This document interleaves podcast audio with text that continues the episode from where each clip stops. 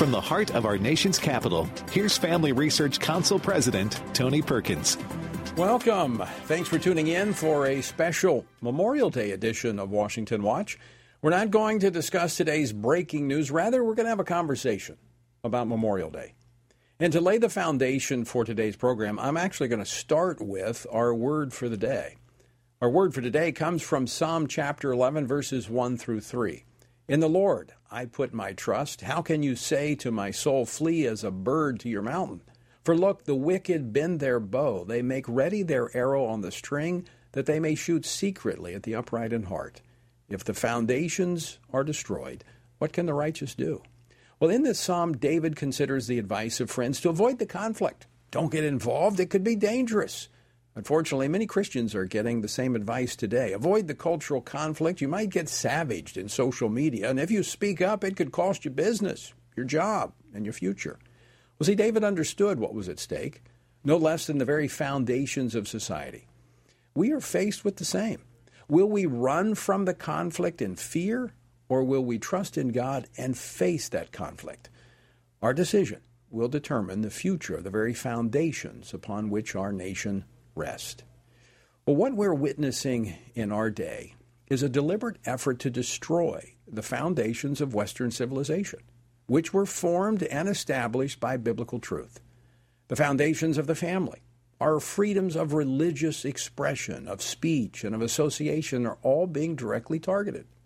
Now, most Christians are alarmed by what is happening in the country today, and they should be when Children are targeted by a transgender ideology that seeks to confuse and ensnare them. When biblical truth is declared off limits in government, expressions of faith make you a target. While all of this is true and it's troubling, there is reason to be encouraged, even hopeful.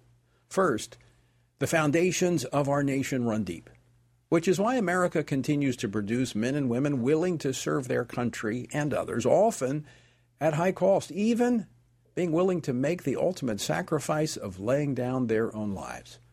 Why? Why, why would they do that? It's not for fame or fortune.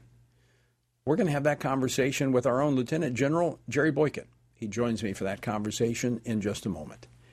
Well, the foundations of our nation are what have made this nation an exceptional nation. Now, I know the left hates the description of America as an exceptional nation. Why? Uh, what does that actually mean, and why is it important?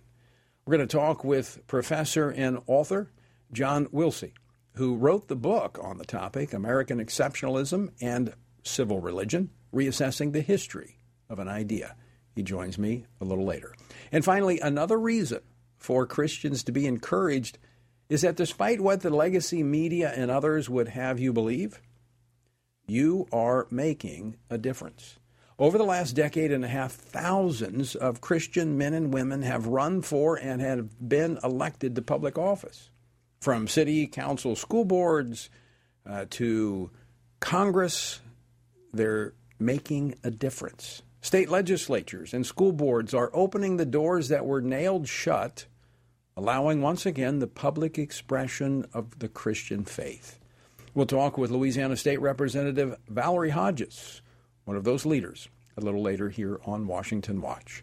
The website, tonyperkins.com. If you miss any of today's program or you'd like to send it to a friend, you can find it archived at tonyperkins.com along with resources that will help you be an informed and engaged citizen.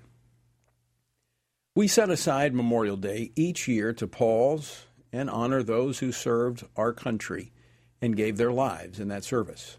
When brave men and women embrace sacrifice for the United States, they are defending more than a border or a piece of land. They represent an ideal, a set of principles.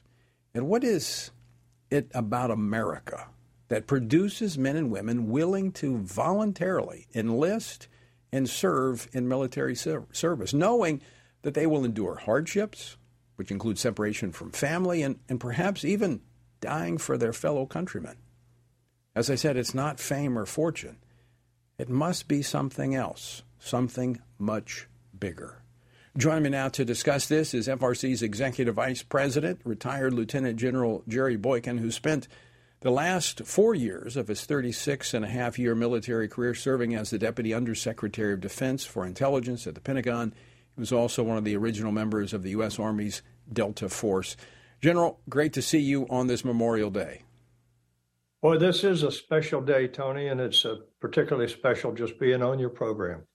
Uh, General, I want to ask you a question because this marks this year marks the 50th anniversary of an all-volunteer force. It was in 1973.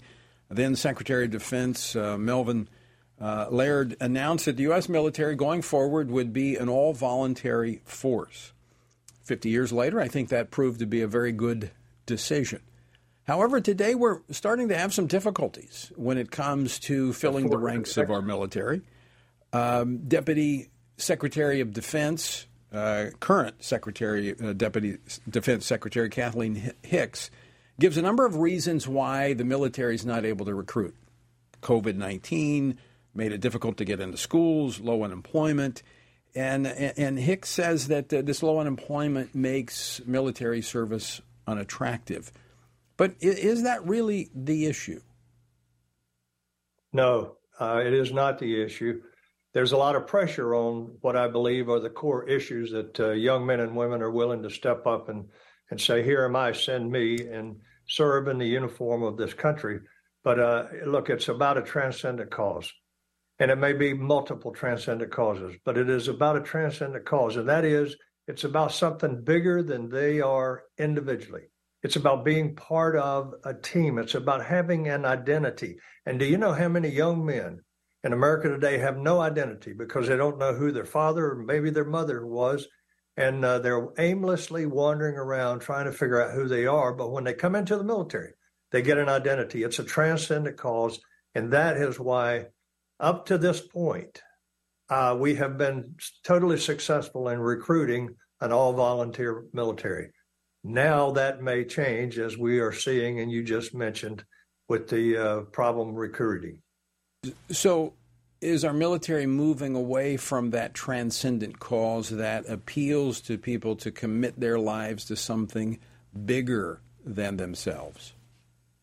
I think it is, Tony. And I think uh, what we need to realize is that uh, young men and women both come in not only for the transcendent cause, but they also come in largely because they they feel that it is their patriotic duty. Well, that patriotism is being infringed right now uh, by all of the woke training that's going on in our military, all the time that's being wasted, not preparing for war, but time that is being wasted on things that make no sense to them. How does this help me to be a better soldier, sailor, airman, marine?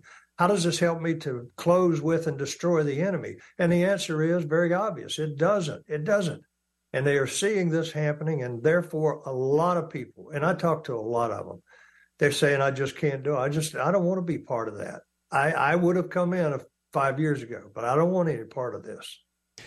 But you and I both have spoken to, uh, and, and, I know you're in more contact than I am with uh, current military members. I've still talked to some young men uh, that are currently serving in our nation's military.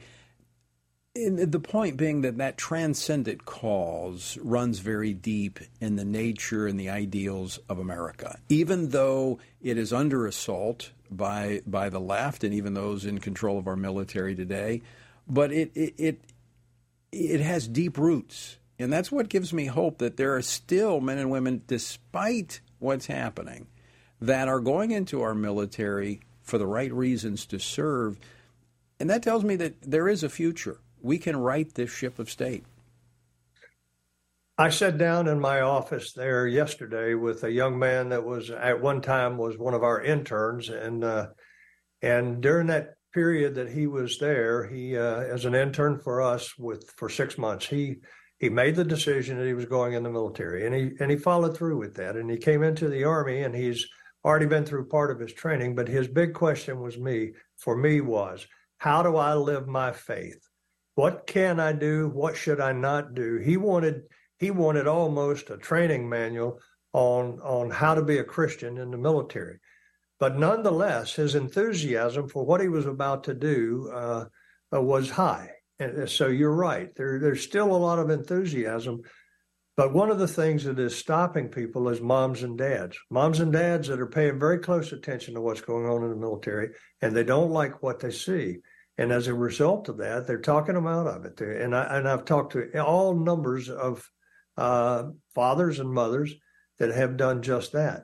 We will come back, Tony. This nonsense, though, this nonsense, we're going to get a commander in chief. I don't know who it's going to be. We're going to get a commander in chief, I think, that is going to care about and understand our military, and he's going to be willing to do what is essential to them being able to perform their primary mission, which is to to uh, win the nation's wars.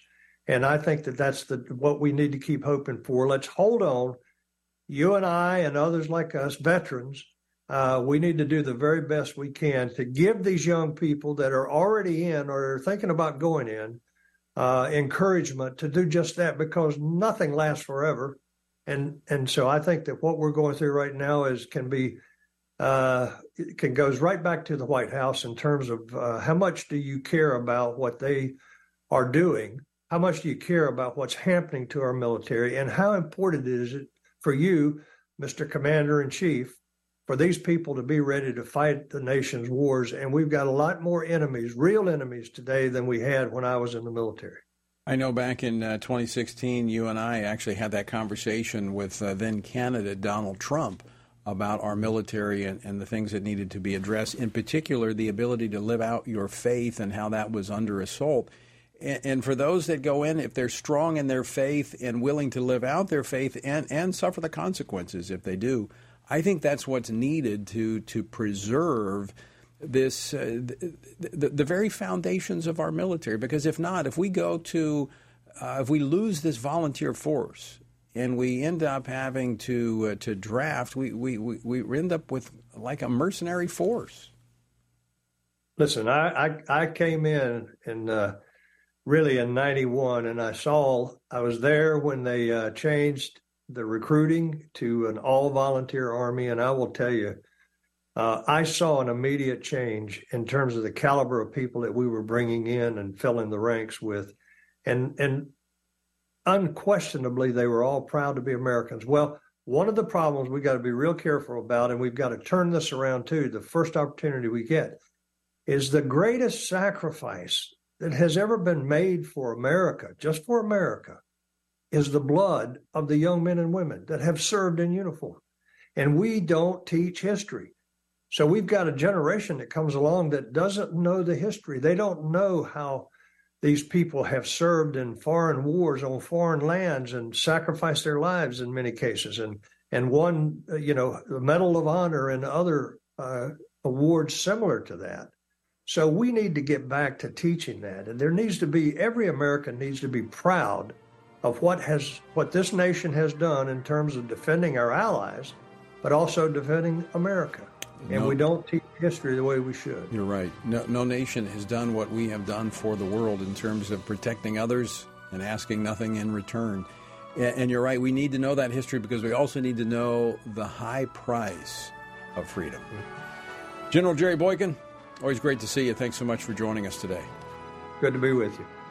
All right, folks, coming up next on this Memorial Day edition, I'll be joined by Dr. John Wilsey, Associate Professor of Church History and Philosophy at Southern Baptist Theological Seminary. That's next here on Washington Watch. Don't go away.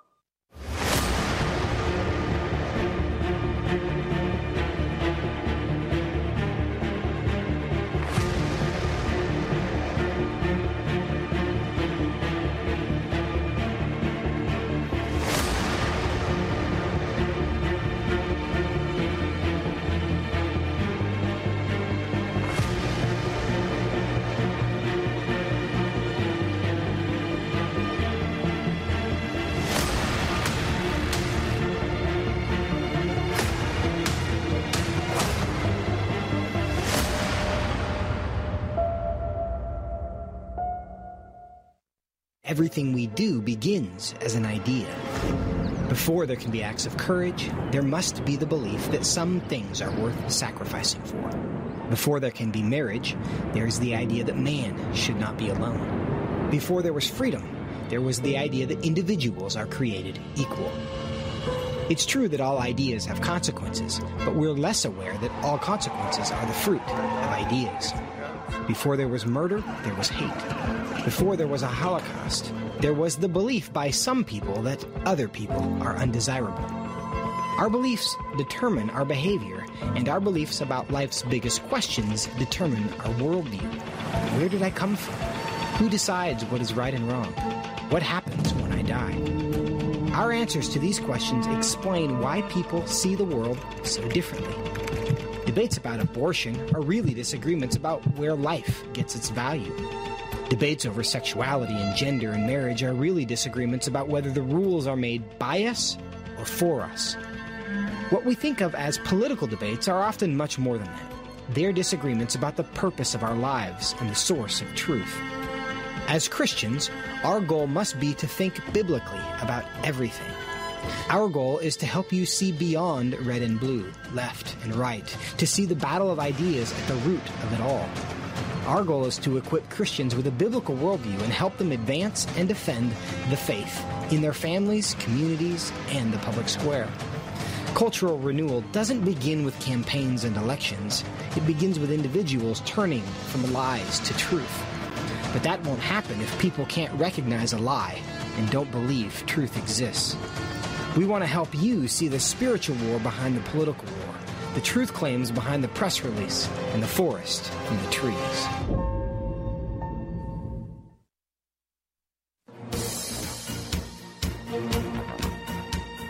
Welcome back to Washington Watch. I'm Tony Perkins, your host. Thanks for joining us for this uh, special Memorial Day edition of Washington Watch. I, I, ran out of time in the last segment with uh, General Boykin, but I did want to mention this one uh, policy issue that is really affecting our military, and it's how the DoD is um, embracing abortion, the expansion of abortion. And as you know, we've had on the program before Senator Tommy Tuberville of Alabama, who's taking a strong stand, making them go through the regular order to promote, to confirm promotions of flag officers. And, uh, and he's coming under tremendous pressure, but he's doing it because the military unilaterally expanded abortion within the ranks. And so, uh, funding it with your tax dollars, by the way. So, if you'd like to send a message of support to him by communicating with Mitch McConnell, the Republican leader in the Senate, encouraging him to stand with Senator Tuberville, here's what I'd like you to do just text DOD.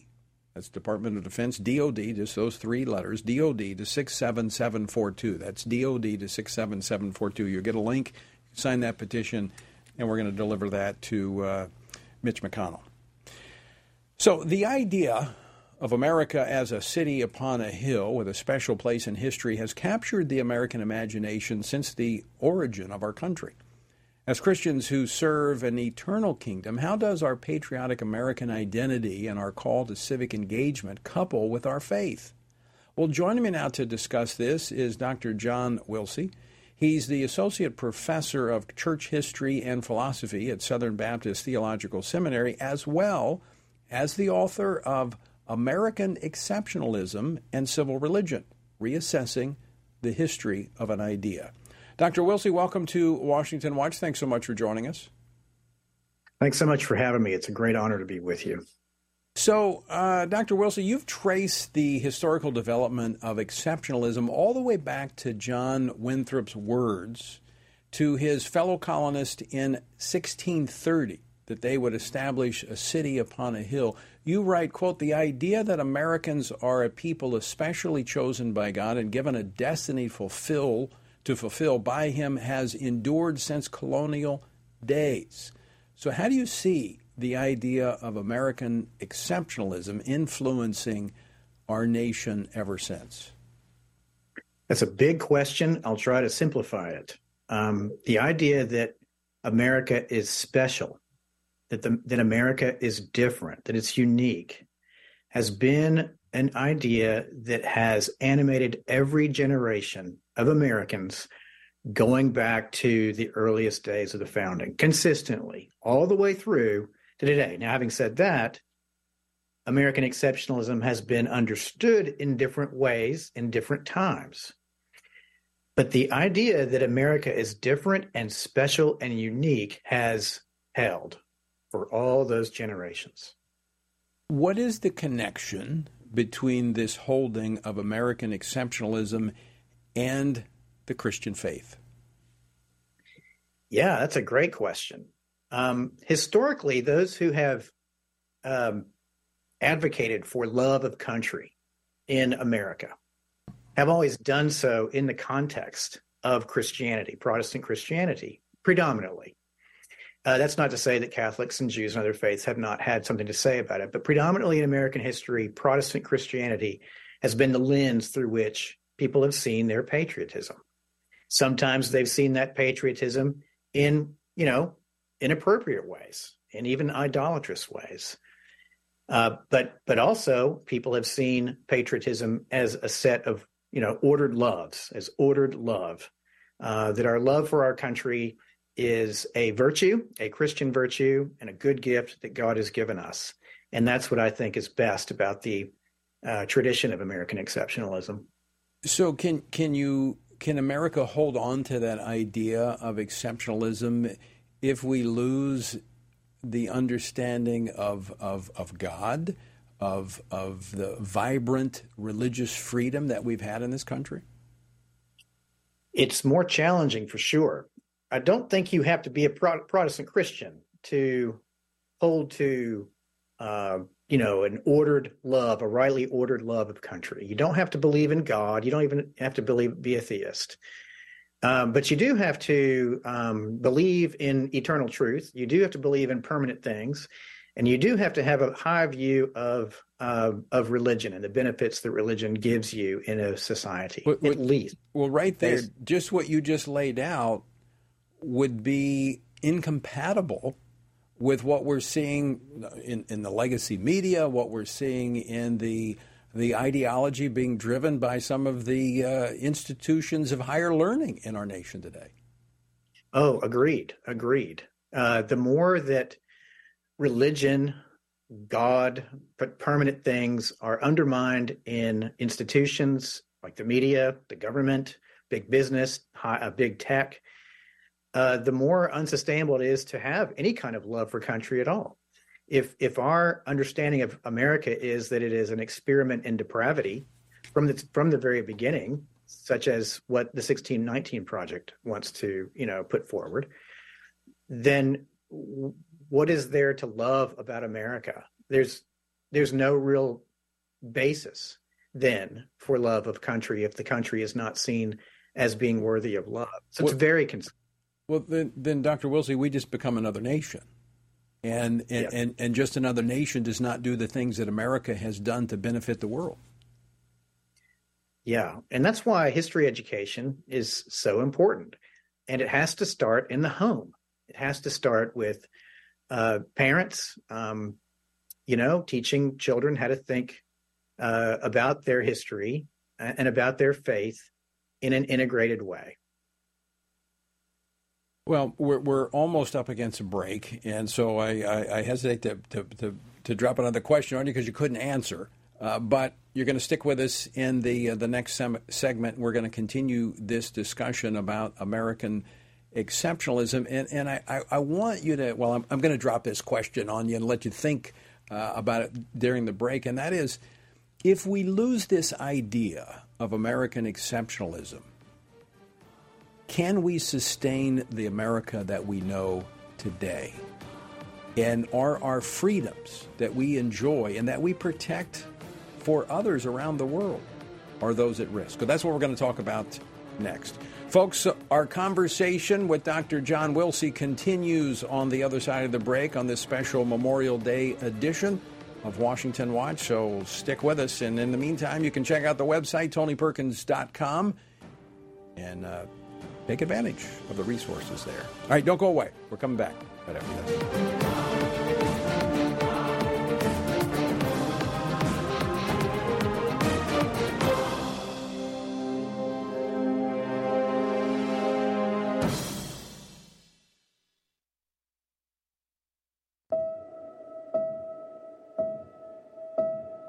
All of us are born with the desire to find truth and meaning. Where did I come from? What happens when I die? While our answers to these questions may divide us, we are united in our need for the freedom to answer life's biggest questions and make life's biggest decisions for ourselves. That's why religious freedom matters for everyone. Religious freedom matters because the powerful have long wanted to control those who are less powerful. Religious freedom matters because the freedom of those who are different is often threatened by those who believe different is dangerous. Leah Sharibu, a Christian teenager in Nigeria, remains a captive of Boko Haram for her refusal to renounce her Christian faith. Chinese pastor Wang Yi is serving a nine year sentence for speaking publicly against the Chinese government. In Pakistan, Asif Pervez is on death row for allegedly sending a blasphemous text message. All of this because people in power decided different is dangerous.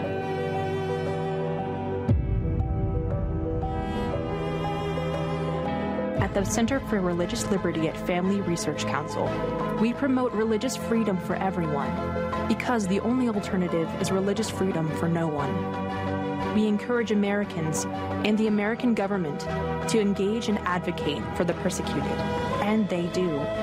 We work every day to bring good news to the afflicted, to proclaim liberty to captives and freedom to prisoners. We do it because that's what Jesus does. We work to give freedom to others because we ourselves have been set free.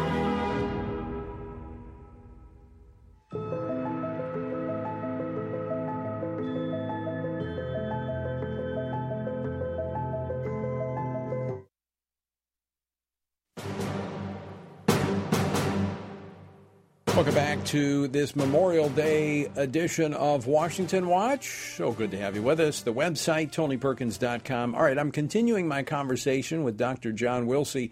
He's the Associate Professor of Church History and Philosophy at Southern Baptist Theological Seminary, and he's the author of American Exceptionalism and Civil Religion Reassessing the History of an Idea.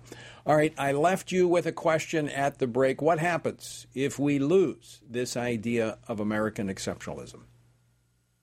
In short, we lose America. That sounds dramatic, but it's true. We lose America. What is essential to Americanness is freedom. Freedom as it's defined in the Declaration of Independence, the Constitution, the Bill of Rights, other great documents like the Gettysburg Address, Lincoln's second inaugural address, Washington's farewell address. Um, freedom is always known by Americans as ordered, ordered liberty, freedom under just law.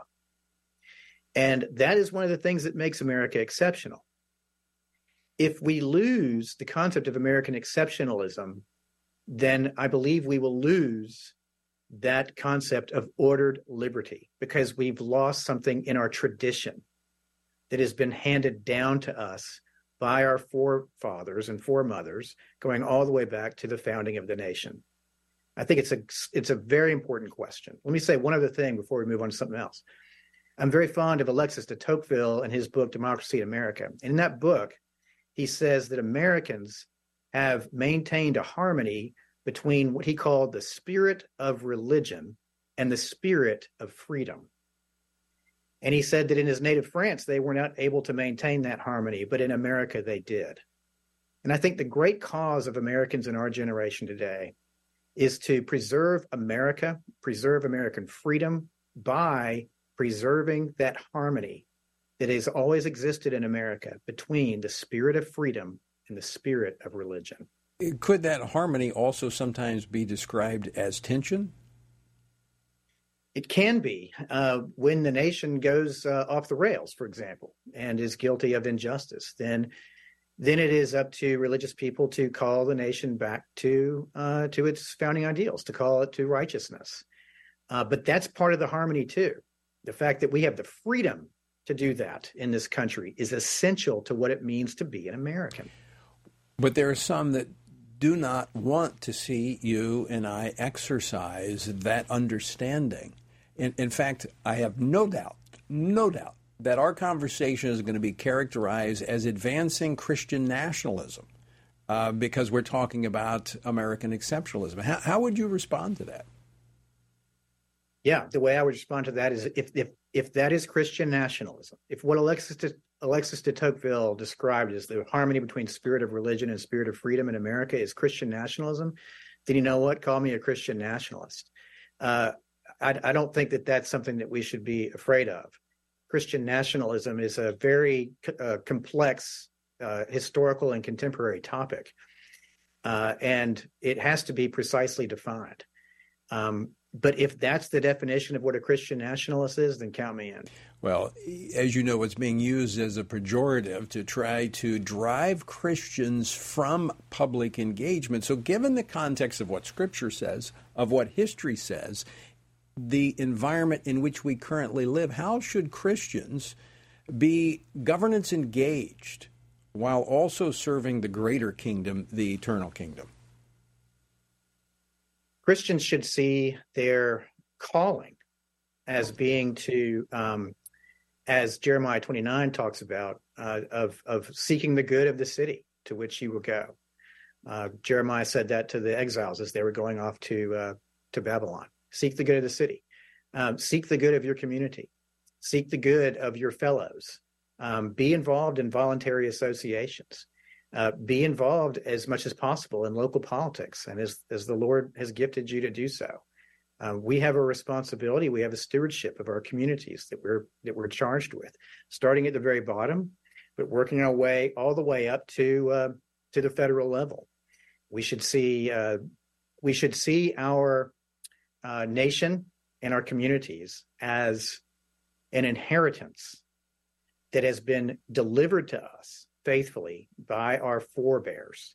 And we need to see our responsibility as delivering something to our children uh, that is consistent with what we have been given, that stretches all the way back to the to the founding. We, we just have about a minute left, Dr. Wilsey. But from your studies of history as you wrote your book, what examples jump out uh, of what you've just described? Well, I think the the most um, quintessential American, the person that uh, uh, personifies American exceptionalism probably more than any other American, is Abraham Lincoln. Abraham Lincoln understood the crisis that he was in the midst of, that he was born into. He understood uh, that God uh, was not uh, blind to the American condition and that the circumstances that they were facing in his time uh, were from God, and that we had lessons to learn from God. Abraham Lincoln should be studied, and Abraham Lincoln should be seen as the quintessential American, in my view. Mm, very interesting. Uh, Dr. John Wilsey, thank you so much for taking time out to join us today. Very, very enlightening and uh, encouraging conversation. Thank you very much for having me. All right. And uh, Folks, to find out more, in fact, how you get a copy of his book, go to tonyperkins.com, and there are links there on today's program. All right, coming up next, another reason to be encouraged is that uh, over the last decade and a half, thousands of men and women of faith have been elected to office, all the way from school boards to Congress. And they're now advancing policy that is opening the door to faith in the public square again. We're going to talk with one of those leaders next here on Washington Watch. State Representative Valarie Hodges joins me next. Don't go away.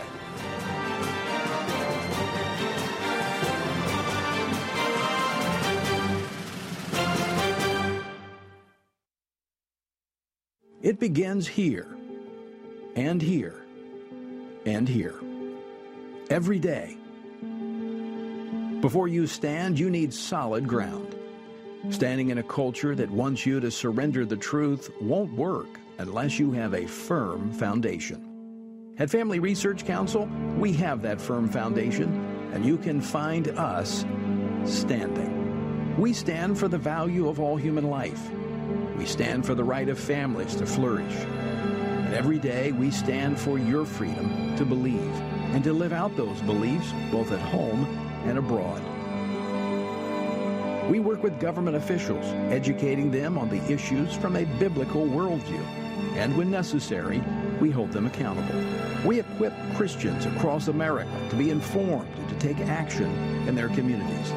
With our daily radio program, television appearances, and vast online presence, we reach people where they are. We envision an America where all human life is valued, families flourish, and religious liberty thrives. That won't be realized if we're not standing. Stand for faith. Stand for family. Stand for freedom. Stand with us at FRC.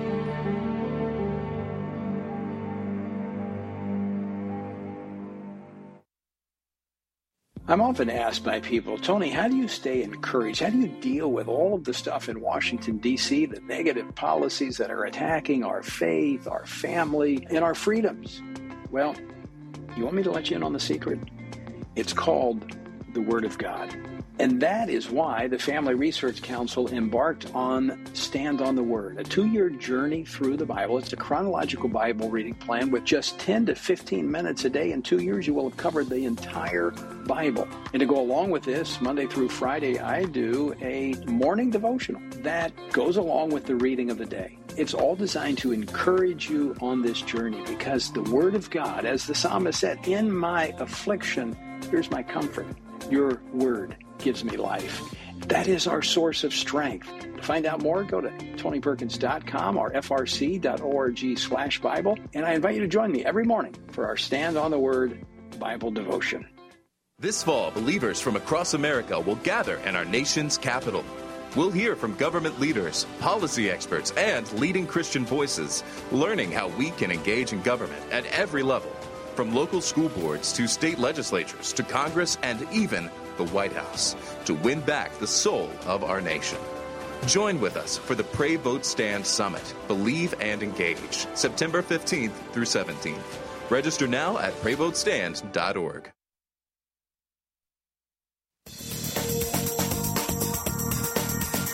Welcome back to this special Memorial Day edition of Washington Watch. Thanks so much for joining us. Be sure and check out the website, tonyperkins.com. And uh, just a couple of reminders coming up this, uh, this coming weekend. In Houston, Texas, we'll have our Stand Courageous Men's Conference. Now, it's, it's filling up quickly, but there's still room for you. If you'd like to join us, it is Saturday, June the 3rd.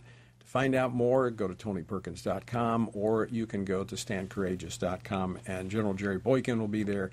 Former Fire Chief of Atlanta, Kelvin Cochran, will be there, along with a host of uh, others. Stu Weber, former Promise Keepers uh, speaker and author.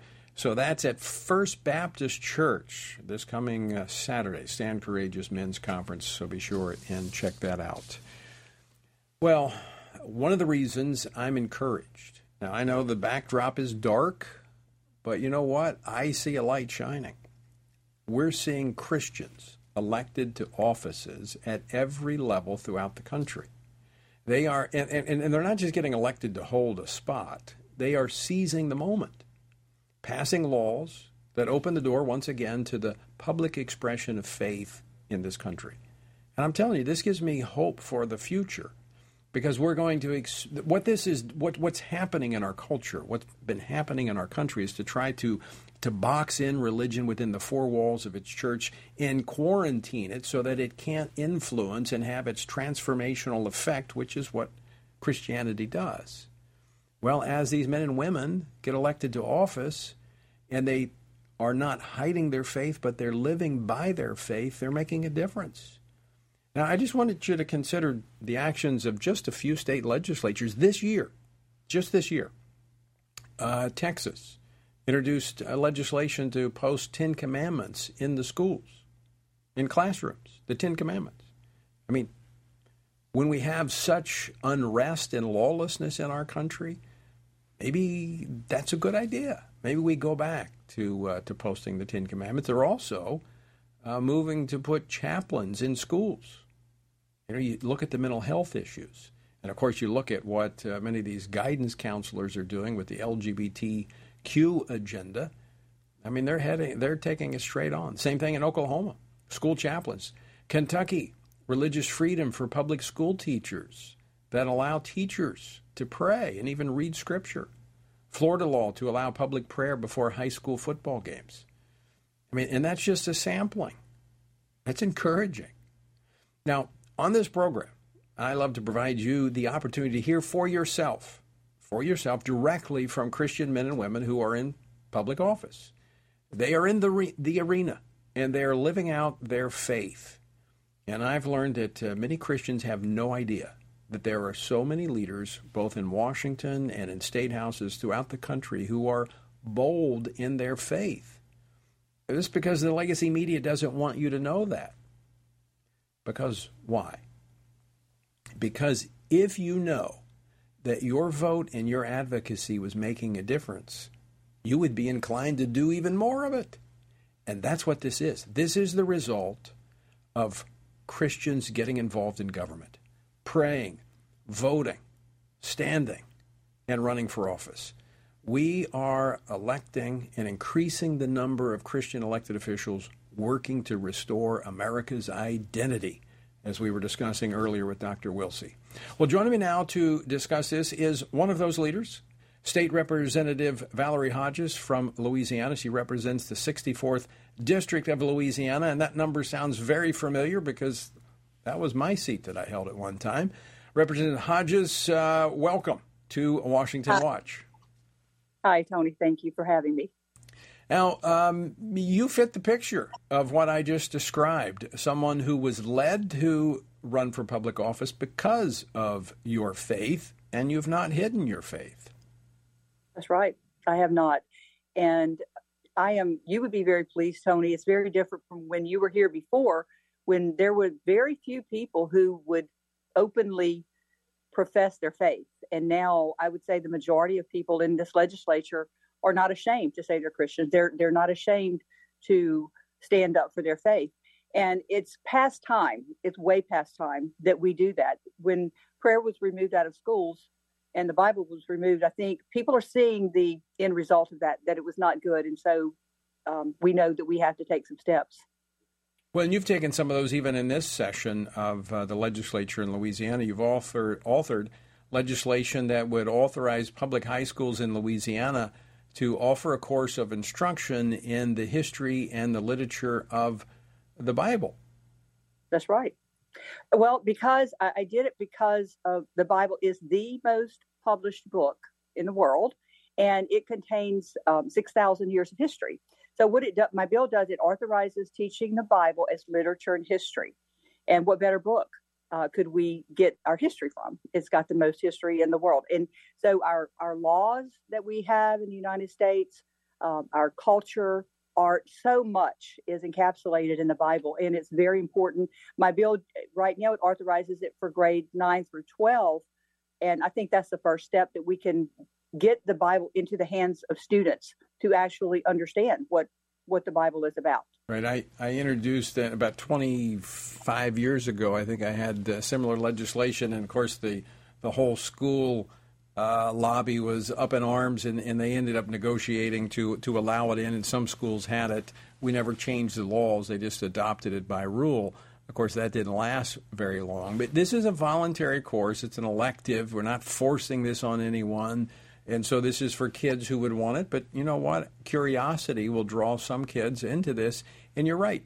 You really cannot understand American history and who America is. And as we were talking earlier in the program about American exceptionalism, you really can't understand that without an understanding of Scripture.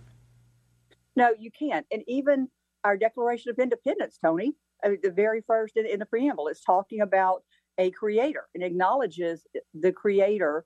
And so a lot of the kids, I, I heard a statistic, uh, teenagers, 90% of teenagers have never read their Bible in this, in this new cult, new um, generation that we have.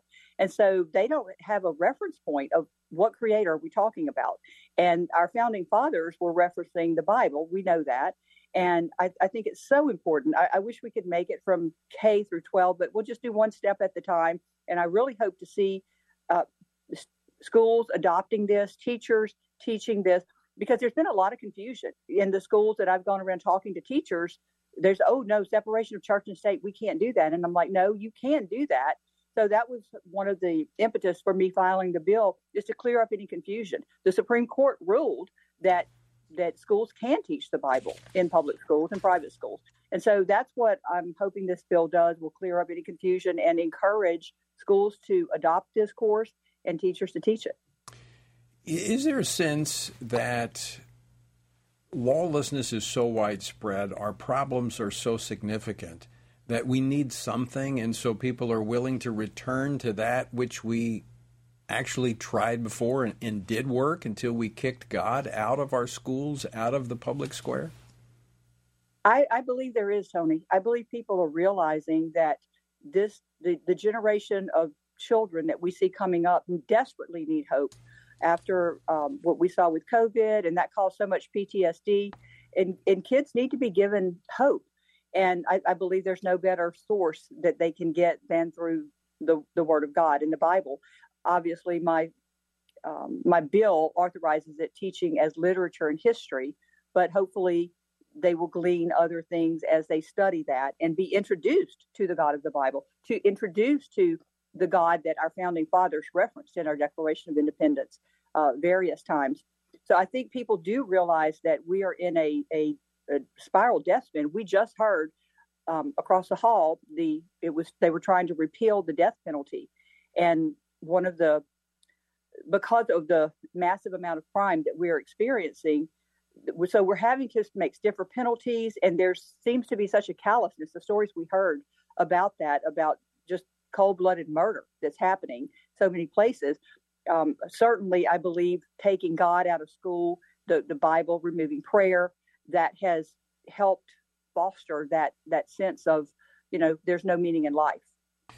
And of course, the, the legacy media scoffs at that idea that somehow religion is the, the, the answer. And, and, in fact, they lump all this. It's, it's interesting to see the AP and others write about this. That this, and of course, they're always taking the the ACLU and, and those who are opposed to religion in the public square. They're they're, they're highlighting them in their stories, labeling this as Christian nationalism. Uh, that this is just this is the result of Christian nationalism. We've got a, a right leaning court that's opened the door for the first time in 50 years, uh, turning religion and uh, the, the whole wall of separation on its head.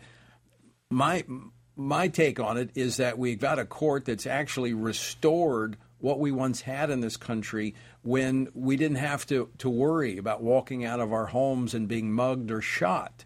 I mean, Absolutely. what the left has tried for the last 50 years has been a dismal failure. And yes, so I absolutely. thank God for lawmakers like you that are now in the ranks that are not afraid to take the flack from the leftist in the media and pushing forward with what we have proven to work. Absolutely. Absolutely, Tony. Because w- when you look at the statistics on crime, before the 1960s, it was nothing like it is now. And so there's, I think there's a, a plausible explanation that can be found. And when you stop, stop talking about morality, and you you just don't hear that that word anymore.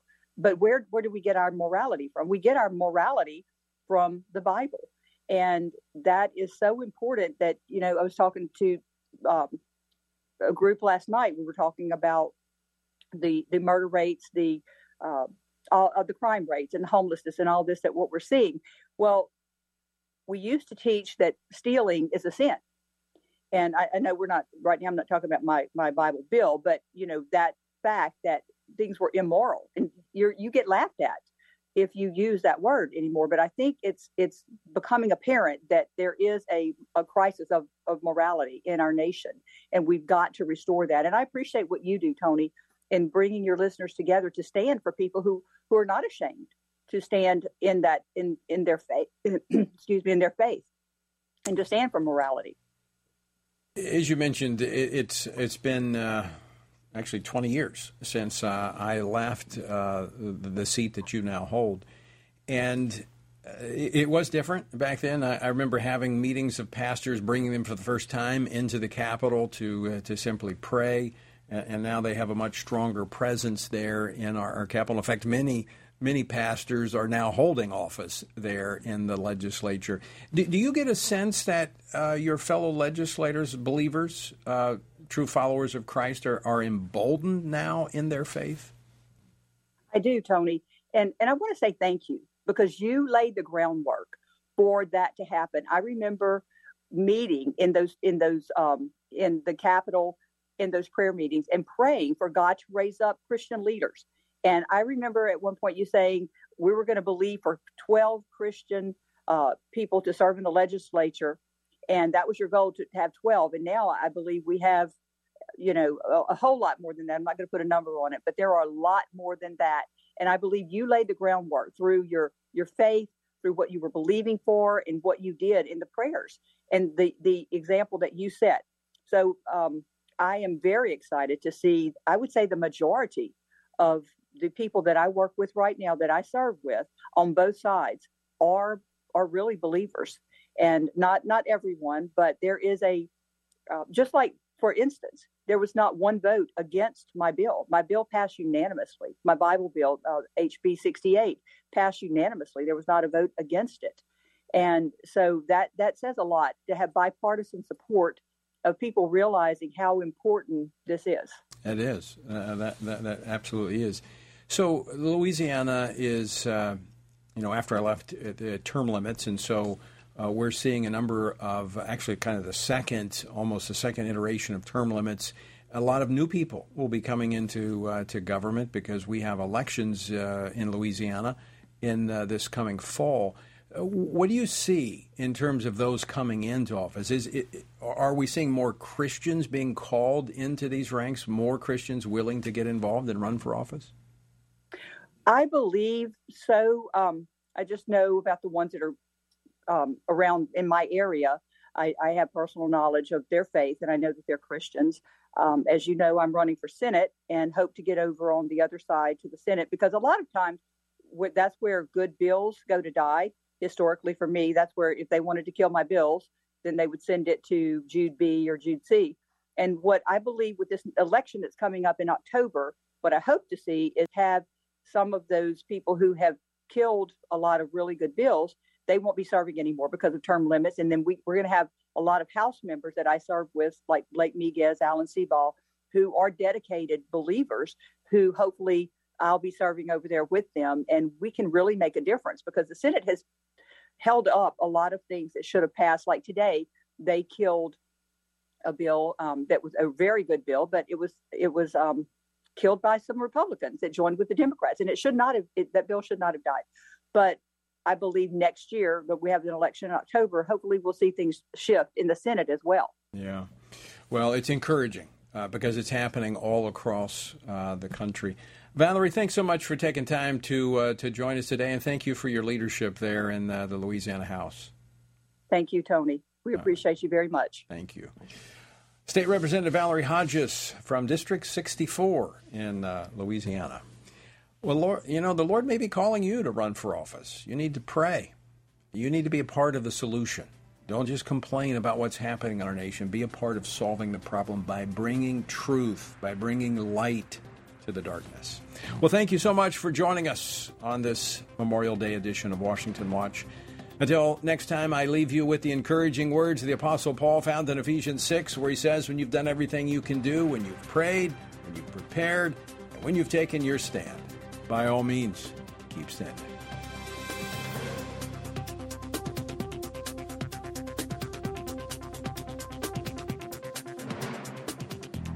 Washington Watch with Tony Perkins is brought to you by Family Research Council and is entirely listener supported.